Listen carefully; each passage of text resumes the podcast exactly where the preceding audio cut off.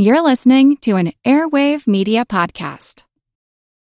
When you need mealtime inspiration, it's worth shopping Kroger, where you'll find over 30,000 mouthwatering choices that excite your inner foodie. And no matter what tasty choice you make, you'll enjoy our everyday low prices, plus extra ways to save, like digital coupons worth over $600 each week. You can also save up to $1 off per gallon at the pump with fuel points. More savings and more inspiring flavors make shopping Kroger worth it every time. Kroger, fresh for everyone. Fuel restrictions apply. Picture a man, an older man, in a military uniform, in the corner of a kitchen, peeling potatoes. Making a meal for his comrades, pulling kitchen patrol KP. Now picture that this man is the Vice President of the United States.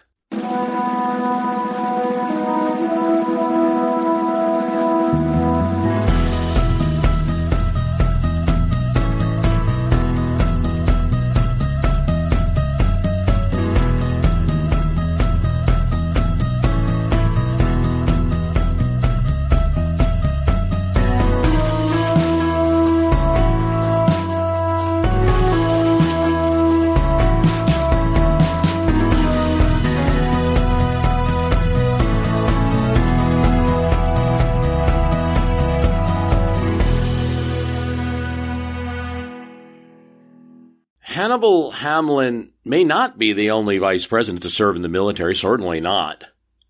But he's the only one I'm aware of to do so before his vice presidency was over. In Hamlin's case, done with his duties in Washington. Uh, President pro temp with the Senate established to manage that body, his only real constitutional job. He wished to make a contribution to the Civil War going on at the time. And he joined the Maine Coast Guard as a private. He didn't want to be treated any differently than anyone else. He performed all the duties, patrol, including kitchen patrol. After some persuasion, they convinced him that he could reside with the officers. But that was his only compromise. It wasn't likely that Maine would be under attack, but if it was, Vice President Hamlin would be on the ready. Service was a strong component of Hamlin's life. He was in political life for most of it. In the state legislature, in the Congress, in the Senate, in a governorship, and finally in the vice presidency. In fact, with a quarter century of public life in Maine, he should be known for many things. But as is the case with so many people that we discuss in this podcast, Hamlin is mainly known, if he's known at all, for being Lincoln's first vice president.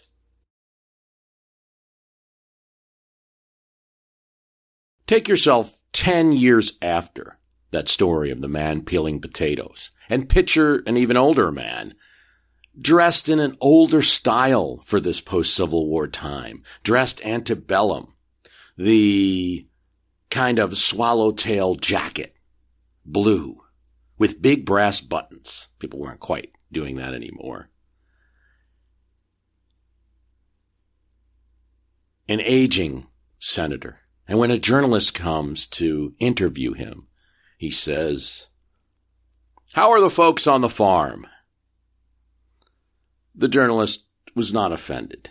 He knew it was an old politician's trick, pretending remembrance for somebody he couldn't remember who it was for somebody that he did not remember indeed.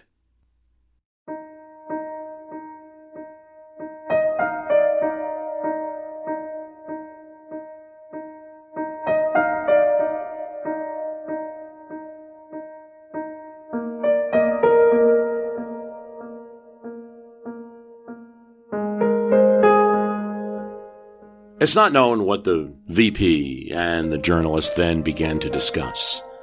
But Hamlin could have discussed any number of things that might be interesting to him and interesting to us. Could be, of course, how he worked with the greatest president in American history as ranked by so many historians.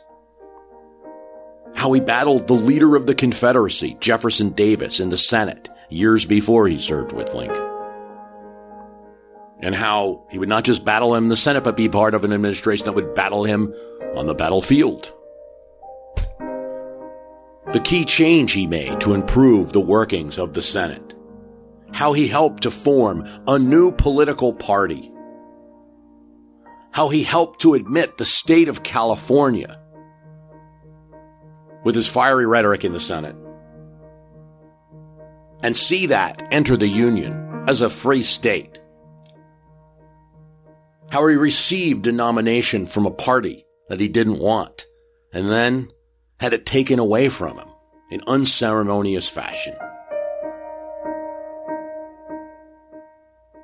And how he stood up to what was then commonly known as the slave power. It wasn't just an issue of slavery, but Hamlin is an example of a person who saw the issue as just as today you might hear politicians talking about the big corporations or big business, you know, unfair advantages of certain corporations, not the legit commerce that goes on, but the secret deals. And that is slavery was not just a wrong, as Hamlin felt it was, but also like a corporation, an enterprise that was the fruit of that wrong and created a slave power. And that's exactly how they would have referred to it at the time. And Hamlin had stories about how he stood up to that, threw off some of the compromises that were proposed, took on his own party.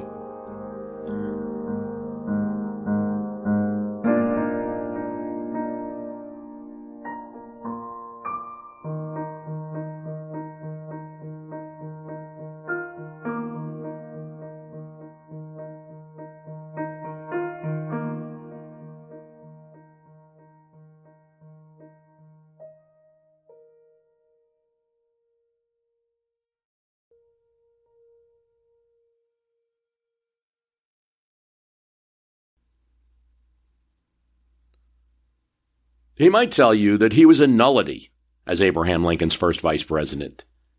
That's, after all, what he told friends. He also called himself the fifth wheel of the carriage. Hamlin, like many vice presidents, did not have the most gracious things to say about the office. History presents us with faces in photographs, in black and white. The U.S. Senate chamber that I use for the photographs in this podcast because I think they present the vice presidents well, has busts of each vice president. In this case, Hannibal Hamlin was alive to see his bust made and alive for when the Senate voted in 1881 to create a bust for each vice president. It got a say at which designer would design his bust. In his case, an architect, an American architect who was living in Rome, who he posed for. So the bust that we see in that chamber is the same bust that Hannibal Hamlin saw being made when he sat. But everything we see from the 19th century and most of what we see from all the vice presidents who did not become president in their own right tends to be silent. Still pictures. Hamlin, if you know him at all, you just know him as the guy that was on the ticket with Hannibal, with Abraham Lincoln.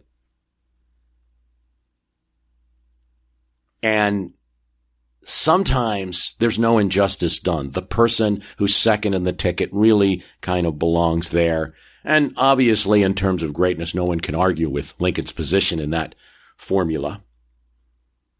But Hannibal Hamlin is done an injustice of sorts because he just wasn't a quiet person who sat on the second spot on the ticket. He was one of the founders of the party that ran Abraham Lincoln in fact, at the time of that election, or a few years before, Hamlin might have been much better known in most Republican circles than Lincoln, who was kind of like a surprising upstart, who, on the strength of the Lincoln Douglas debates and his Cooper Union speech, came out of nowhere as a likely vice presidential candidate in 1860, and then after a convention surprise, a surprise presidential candidate. Hamlin had been in those battles decades before took on Democrats, his own party. You know, started as a Jacksonian Democrat, took on Democrats of his own party in the fight against slavery and the expansion of slavery into territories.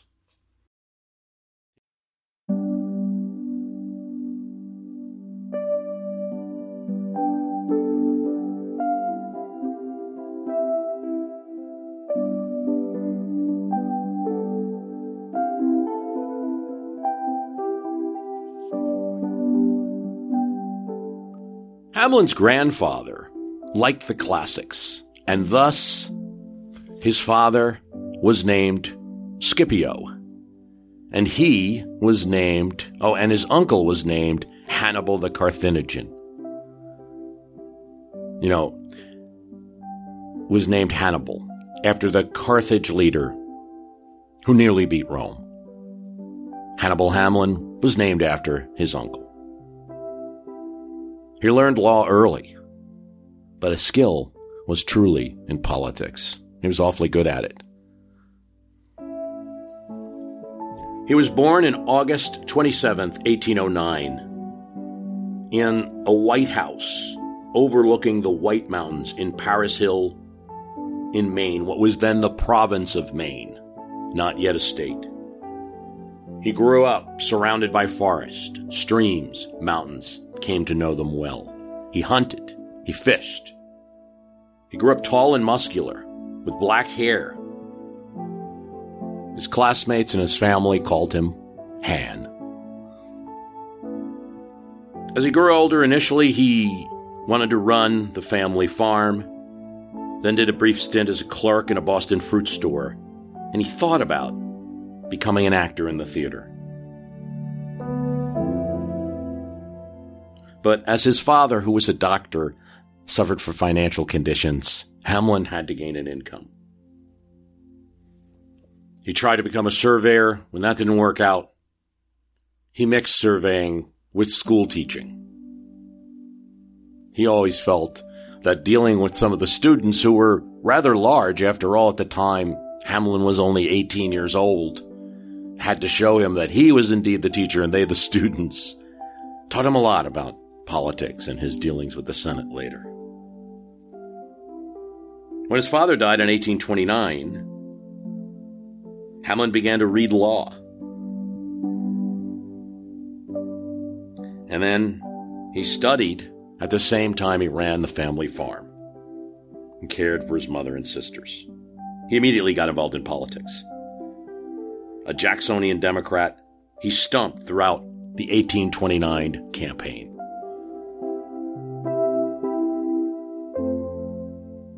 He tried to start a Jacksonian newspaper. That didn't work out. He intensified his legal studies and became a student. That's how you did it back then. At one of the top law firms in Maine, Sam Fessenden, who was also involved in politics. That fortified him in political life. A member also of the Maine militia, Captain Hamlin, it was said, was carried into the Maine legislature by the members of his militia company, the green clad Hampden Rifles. His men unofficially nominated him for the House of Representatives in Maine. He fought to abolish capital punishment in Maine on general humane principles, and also because it does not serve as a deterrent, he wrote. Finally, because it is not in accordance with the great and fundamental truths of the sacred book. He would live to see Maine indeed end capital punishment, though 50 years later. Early on in the Maine legislature, got a chance to deal with abolitionist petitions. He loathed slavery. He wanted to see its extinction. It blights all it touches, he said as a legislator. It's a curse. It's a moral wrong. He felt that it should be prevented from spreading. And when later he was elected to the House as a Democrat from Maine, his fight was against the gag rule, the prohibition that slavery could even be discussed in the House of Representatives. The time has gone by, if it ever existed, when the galvanic starts of any member can produce an impression on this House. I, for one, shall vote on every question according to the dictates of my judgment, I shall vote against motion to recommit and instruct, because this question can be determined in the ordinary way of doing business. If the rule should be reported again without the 21st rule, the gag rule, it will involve the decision of the question of restoring it. If they should be reported with it, this would involve the decision of the question abolishing it. A word as to the position in which I am placed. I do not wish to have my views on this important subject mistaken, nor my votes misconstrued by the rule, because I believe in the right of petition to be a constitutional one and not dependent on the judgment of any member of the House or other body. When this House declares in audience that it will not receive petitions of a certain class, it prejudices the matter and comes in conflict with a constitutional right. I know that any action on these petitions may proceed from the votes of a majority. You see, the House was receiving all of these abolitionist petitions, and with the votes of Southern senators and House members, the Congress wasn't even considering it, hence the gag rule. But if constitutional right can be taken away in the judgment of a majority of this question, the same thing may be done on any other question. I am in favor of rejecting the 21st rule and in favor of receiving all petitions that may be offered. I am for referring them to committees in favor of the objects embraced.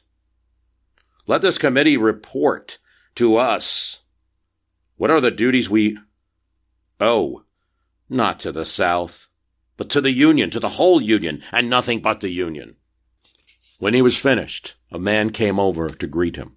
It was John Quincy Adams, the former President of the United States, now serving in the House, who certainly agreed with his position, and said, There's a light in the East.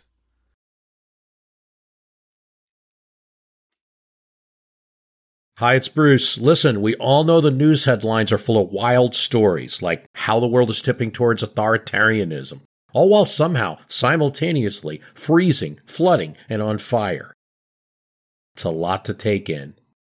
But what if, instead of being on the brink of disaster, we're actually on the cusp of a better world? If I've got your attention, then I highly recommend tuning to a podcast that offers a weekly dose of optimistic ideas from smart people. What Could Go Right is the acclaimed news podcast from the Progress Network. Zachary Karabell, and Emma Varvaloucas dive into the biggest news and most pressing topics of our time, from climate change to politics, and make the case for a brighter future.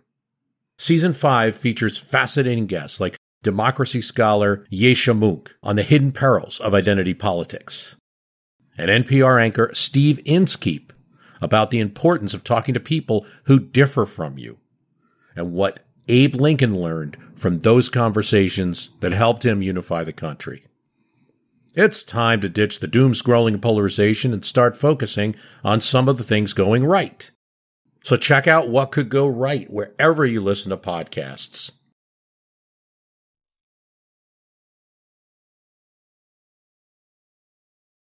Hannibal Hamlin was there for the debate over the Compromise of 1850, which he could not agree with. See, the compromise involved a question of admitting California as a free state. The territory of California had formed a legislature and petitioned Congress for statehood as a free state. They had banned slavery in California territory. And there were certainly objections from the South, led by John Calhoun, and his protege, Jefferson Davis, who said, Oh, California's too large. Oh, you know, how can this group of miners in there just to decide everything? It's up to the Congress. And oh, this is going to split across the Union. You're going to have, this is going to split the Union. You're going to have war. It was a bitter battle. Henry Clay proposed a compromise, which Daniel Webster, a powerful figure in New England, supported. That would involve admitting California, but also enacting a fugitive slave law, which would require in the North for slaves to be returned to their owners in the South and to be enforced. Hamlin didn't like this. He referred to that Clay's bill as a log roll, forcing people to get something they want to vote for something that's undesirable for them. Here's what he said. Uh, you know, Hamlin is one of the fighters for the state of California, for free California. It's not somebody we think of. I'm sure if you live in California today, you're not thinking that you, this guy who you may only know as Lincoln's first vice president is somebody who helped the state um, become a state, but uh, he certainly was. Here's what Hamlin argues to John Calhoun about California. Sir, I hold it to be a fundamental principle of our political system that the people have a right to establish what government they may think proper for themselves, that every state about to become a member of this union has the right to form its government as it pleases, and that, in order to be admitted, there's but one qualification, and that is that the government shall be republican. There is no express provision to that effect but it results from that important section which guarantees to every state in the Union a Republican form of government. And he pointed out the hypocrisy of the Southern position. He had encouraged the people of, of California to form a state, form a territory government, and petition for statehood. He could continue to quote till the sun went down from Southern statesmen, orators, and newspapers who had professed their willingness to leave this question of slavery to the people in the territory. And after having encouraged the people of California to take this step, it was too late to resist the admission of their state. Hamlin took on another argument. One of the transparent objections raised to California was that her territory was too large for one state. It is a large state, as we know today. It's it's the largest uh, in terms of population. Um, and it's a large state in general. Many of the other states were sort of shaped, Alabama, Mississippi, sort of shaped in a similar fashion so that they could be sort of even in terms of territory. That was the initial plan. But here's what Hamlin says. If uh, this is your objection, how come you had not protested against the admission of Texas on the same score? No complaints or objections against Texas on account of her size were even heard. And yet, if the boundaries of Texas, which were in dispute, could be compressed into their narrowest limits, Texas would yet remain larger than California and be able to support a population 10 times larger. In the end, through the compromise and uh, support of uh, Northern Democrats and anti slavery Whigs, California was admitted as a state in 1850 and as a free state. That's a powerful turn. Uh, the admission of California in 1850 is a kind of no looking back, where you have such a large state in the West, in the growth area, which does not permit slavery in its boundaries. And I think that was a momentum point for the South, and, you know, not a, a, a, negative one in their opinion, and a positive for those who supported a free soil. The debates got pretty rough in the 1850s, and it was common for duels to happen. But Hamlin had an ace up his sleeve. Having been a hunter in the Maine woods, he was an excellent shot. And word got out that he had hit the bullseye three times in a row during a practice round. Nobody challenged Hamlin to a duel. The, you know, as much as dueling was common in the 1850s, I once on my full podcast, My History Can Beat Up Your Politics, did a did a um, a podcast about dueling, um, one of the things there were certain advantages granted to people who just happened to be good shots or just were very good at the practice. They didn't get challenged and they didn't get insulted as much as some other members might. Um, but one of his friends did get challenged to a duel. And because of that, Hamlin made sure that during a routine piece of legislation, he attached an amendment Resolved that the committee be authorized to inquire whether any members of this House have violated any of the laws of the Decalogue or of the Ten Commandments within the District of Columbia or any of the states, and that they will be authorized to send for persons and papers, and if they shall find any of the members have been guilty of such a violation of any of these laws or the commandments, or having left in this district with an intention of so violating them, that they be required to bring a resolution in to expel all such members. In other words, no dueling here. Uh, a member of the House from North Carolina challenged him and said that dueling's not immoral. And he said, well, isn't fighting immoral? Isn't shooting immoral? Yes, yes, but not dueling. The bill didn't pass, or the amendment didn't pass, but got so many votes that the duelers were scared off and decided to cancel the duel. It's in 1854 when Stephen Douglas, senator from Illinois, uh, presents his Kansas Nebraska bill that will repeal the Missouri Compromise of 1820, which said that there could be no slavery in the north area of the territories. Ever. And the Kansas Nebraska Act was intended to create two states, Kansas and Nebraska, out of Indian lands. Um, currently not well populated. They soon would be.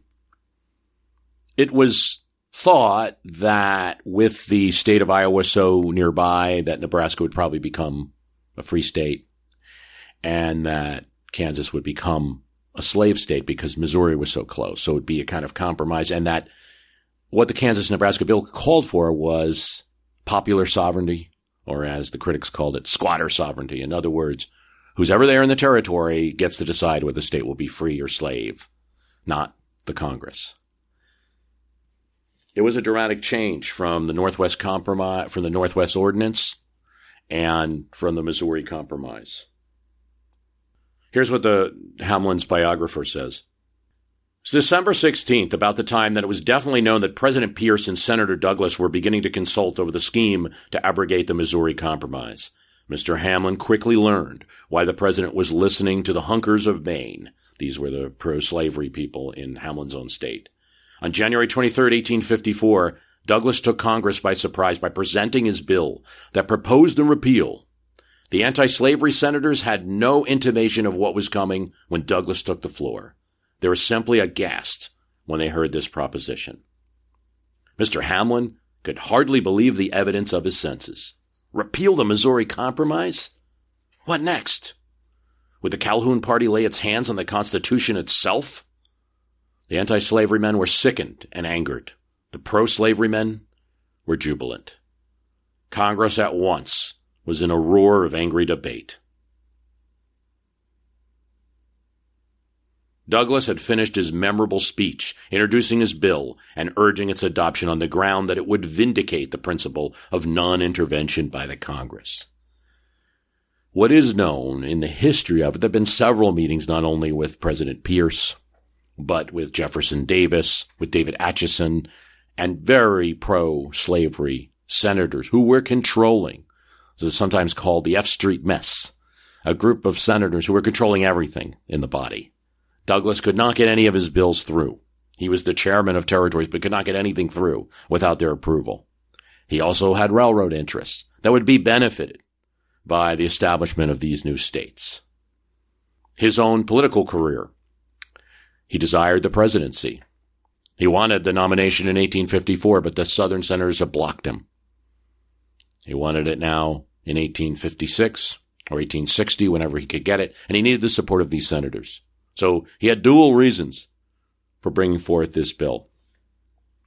After he presents the bill, Mr. Hamlin at once sought opportunity to speak with them and said, Douglas, your bill is a great moral wrong. In my judgment, it would be a pretty bad measure, a bad party measure. It is vicious in principle, and if enacted, it will produce infinite mischief. I shall oppose it. That is all I have to say.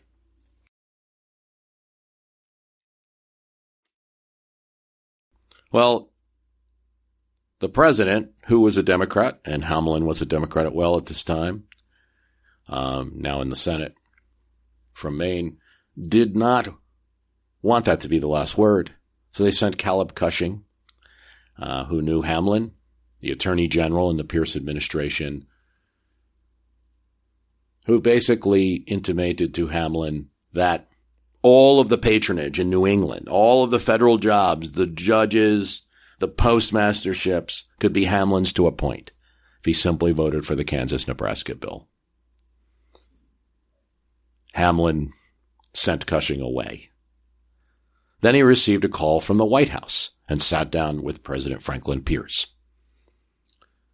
And this is an, isn't this an interesting change of things? So you first get kind of the hard sell and then you get the soft sell. Franklin Pierce said, okay, I get it. Your, um, your morals, you don't want the patronage. I want you to vote for this for party, for party unity purposes. And he said no. And he voted against the Kansas Nebraska bill and spoke vigorously against it. He then quits the Democratic Party and forms, he's one of the founders of this new Republican Party. It starts in Wisconsin in 1854, but in Maine, he's one of the strongest figures and he runs for the governorship, not as a Democrat, not as a Whig. He takes on those two parties and now runs as a Republican.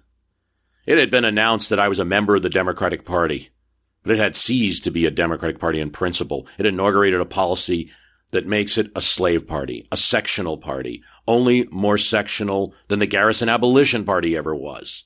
A single point embraces its creed. No matter what may have been a man's political antecedents, he may have stepped to his lips in Whiggery, he may have been dyed in old federalism. If he comes up to the standard of slavery, he's okay in terms of the democracy.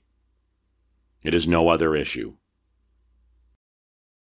Taking on his own party, he wins the governor's election, serves for only a month. Then there's an opening in the Senate, and they give it to Hamlin. He's back in the Senate. In 1857, he's thought of as a contender for the presidency, not the vice presidency necessarily, but the, the, but the presidency. There's also Seward. There's also Edward Bates. You know, there's some talk of Abraham Lincoln, though a lot of it is as vice president, you know, as, in, as a charming figure from the West. Um, Hamlin's right up there, and his uh, people in the Republican Party in Maine support him as a favorite son candidate. It's also to block Seward who they don't want necessarily to win. I'm Jane Perlez, longtime foreign correspondent and former Beijing bureau chief for the New York Times. I've been a foreign correspondent in lots of places Somalia, Indonesia, Pakistan, but nowhere as important to the world as China. I mean, China is not dropping anti democratic paratroopers into Montana. But of course, we did see things like the weather balloon slash spy balloon riveting the whole country for a week. This is Face Off, an eight part series in which we'll take you behind the scenes to key moments in the tumultuous US China relationship. We'll speak with a diplomat, a spy, a tech reporter, a US admiral, even Yo Yo Ma. Plus, my pal and noted China historian Rana Mitter joins the conversation. We'll look at what's driving the two nations apart and explore whether anything can help bring them back together. Face Off launches April 9th. But he's not there at the Chicago convention. He stays home and he almost wishes that he did go because the next thing you know, the convention in the wigwam in Chicago has nominated Abraham Lincoln of Illinois as president, not as vice president, with Seward as president, defeated Seward. They go to Seward, the Lincoln people, and say, look, you can pick a vice president. They demur. They not, they're not interested in that. And so here's Hannibal Hamlin of Maine, whose delegates have not committed to anyone, and they ask for the spot. Hamlin's not consulted. When he hears about it, he says, what? I don't want the place. Yet he does take it in and receives a letter from the presidential candidate, Lincoln. You and I should be acquainted. That was how presidential tickets worked back then. The, the VP and the presidential candidate didn't see each other often. Uh, it is true, though, and they share in letters that each had seen the other at different times. And as a House member, Lincoln had saw Hamlin give a great speech. Maybe it was, you know, his gag rule speech. Maybe it was a speech for the Wilmot Proviso. Um, you know, it was an anti-slavery speech of some sort or another that he was very impressed by and moved. And Hamlin said that he had heard Lincoln speak in the House and it made him laugh. I mean, in a good way. Um, Lincoln had played no role in the selection of Hamlin as a running mate, and the two only meet after Lincoln is elected and he sends for him to the White House. They have a pleasant conversation. And he allows Hamlin to select the member of his cabinet from New England. And Hamlin suggests a Navy Secretary, Gideon Welles, uh, which Lincoln appoints. Other than that, Hamlin has very little influence. He's seen as one of the strong anti-slavery voices, where Lincoln's seen as kind of a moderate compromiser from the West. Lincoln's a former Whig. Hamlin's a former Democrat. You know, it's a unity ticket, a unity administration, but Lincoln right now is not interested much in his advice. Uh, indeed, there's a an episode where after the swearing in and a little stint at uh, chairing the Senate. You know, vice presidents are the president of the Senate, but very often they let the senators do it after that. Um, one of the things that Hamlin makes a point of doing because he had been in the Senate so long and noticed that senators are often drunk and there was a senator who used to give speeches with a flask in his hand and as vice president and president of the Senate, Hamlin bans the drinking on the Senate floor, um, which he says greatly improved conditions for uh, those who wanted to be heard. When one senator from Delaware is drunk and starts shouting out things about Abraham Lincoln on the floor, Hamlin has the sergeant at arms arrest him and pull him off the floor. But other than that, there wasn't much for Hamlin to do. He goes back to Maine, and then when Fort Sumter is fired upon,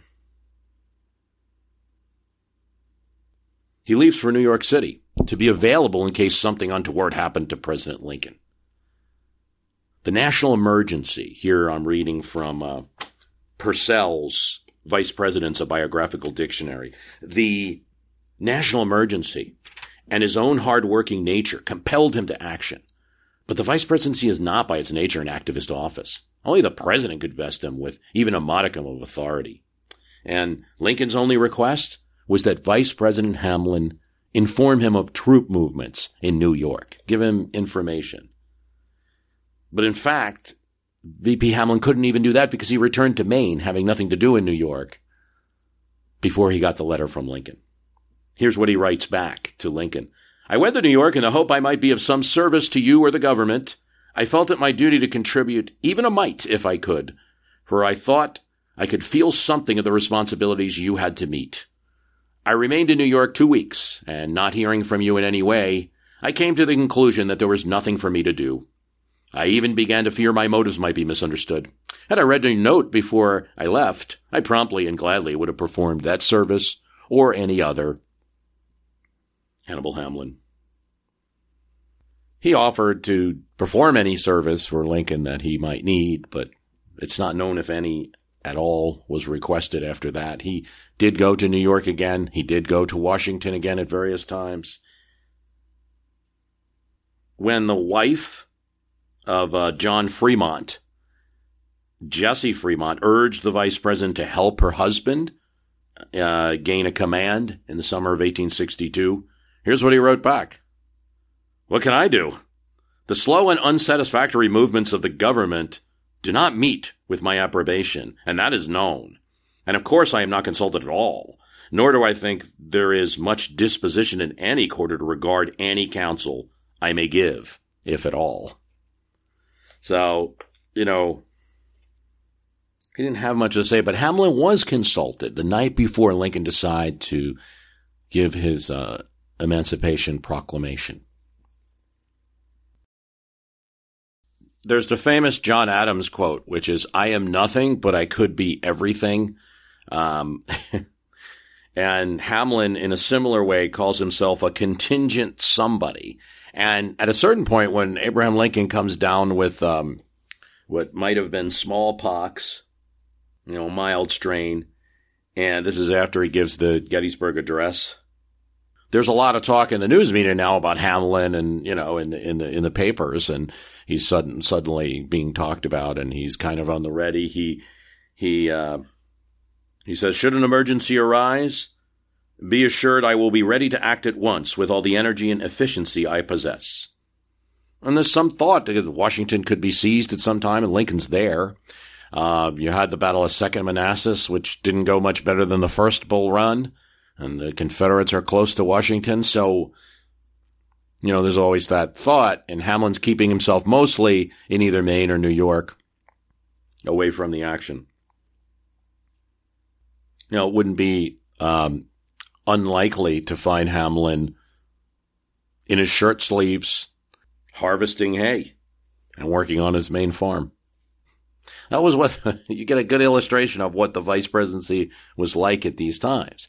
But again, here's somebody that the minute something happened, and we know that he, the reality is Hannibal Hamlin was only one month away and one renomination defeat away from becoming president. Hamlin is not renominated for the vice presidency. And, you know, this is something that does happen. It's going to happen again during President Grant's term, where you go from Colfax to Wilson.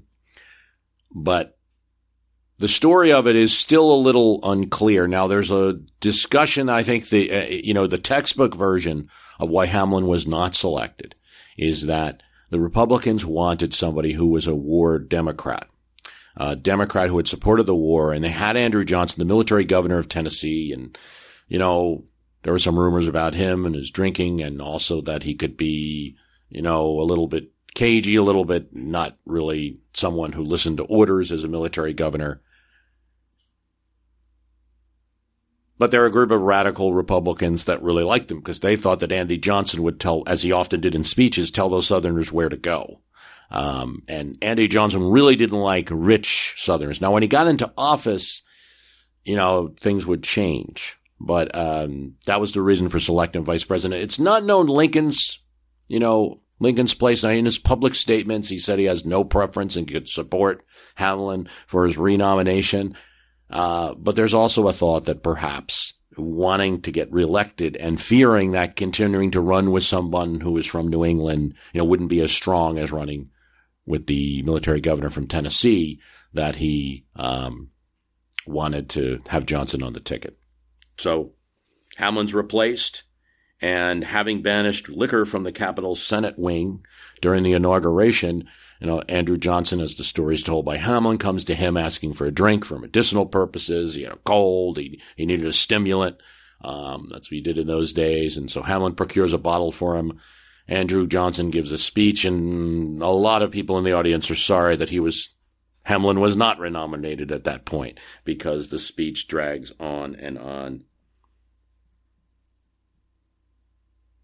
His whole manner and speech were the inspiration of a brain crazed by intoxicating liquors. There was not a respectable man in that whole assemblage, from the president to the humblest page, who did not hang on his head for shame at such conduct and on such an occasion. Every decent man in the nation feels disgraced. Now, of course, that is from a Maine paper that cared more about Hamlin than Johnson. Hamlin says goodbye to President Lincoln, heads for Maine on March 10, 1865.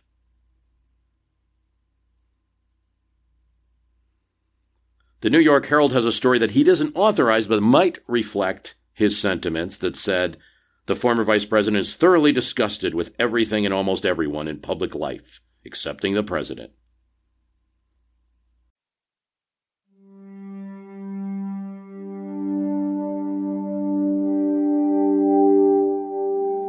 Will be a little more than a month later that Hamlin will have to return to D.C. for Abraham Lincoln's funeral. Johnson appoints Hamlin to the collector of the point of Boston, uh, port of Boston, a prestigious position, but he disagrees with Johnson's administration on his policy on re- Reconstruction and soon resigns. Later, Hamlin will be elected to the U.S. Senate, and he'll serve until 1881, when his health will no longer allow him to do so.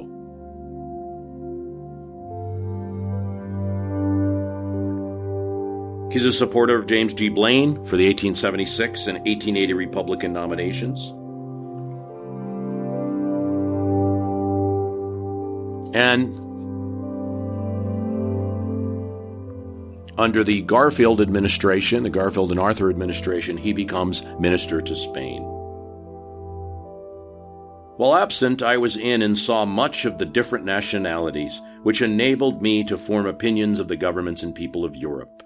And while I tried to judge fairly of all that I saw, I must say I love our government and its plain Republican character all the better for what I saw. Hannibal Hamlin could scarcely be described as a great vice president. The office itself has no greatness in it. But during the Civil War, He served his nation, his president, and his party with all the dedication and activism his painfully circumscribed role allowed.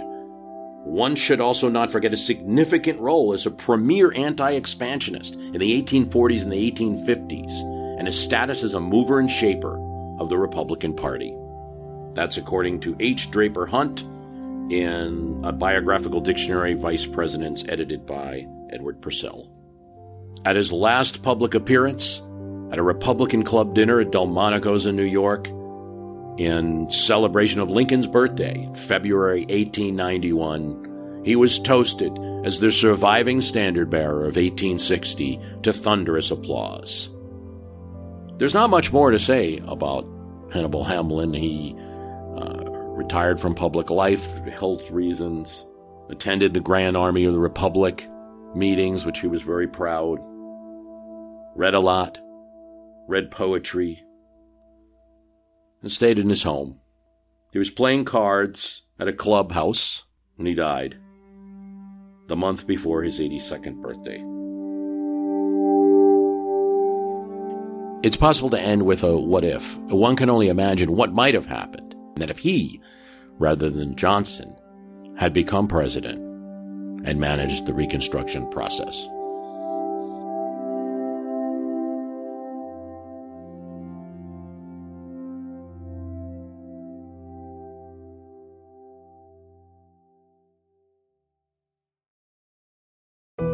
We all know how important it is to keep your eye on the money, and not just your own. Stay on top of the latest financial and market news with Yahoo Finance, a podcast that releases new episodes almost every day. You'll hear a brief overview of the biggest news in the financial world, all in three minutes or less, right after markets close. Check out Yahoo Finance wherever you get your podcasts. That's Yahoo Finance wherever you get your podcasts.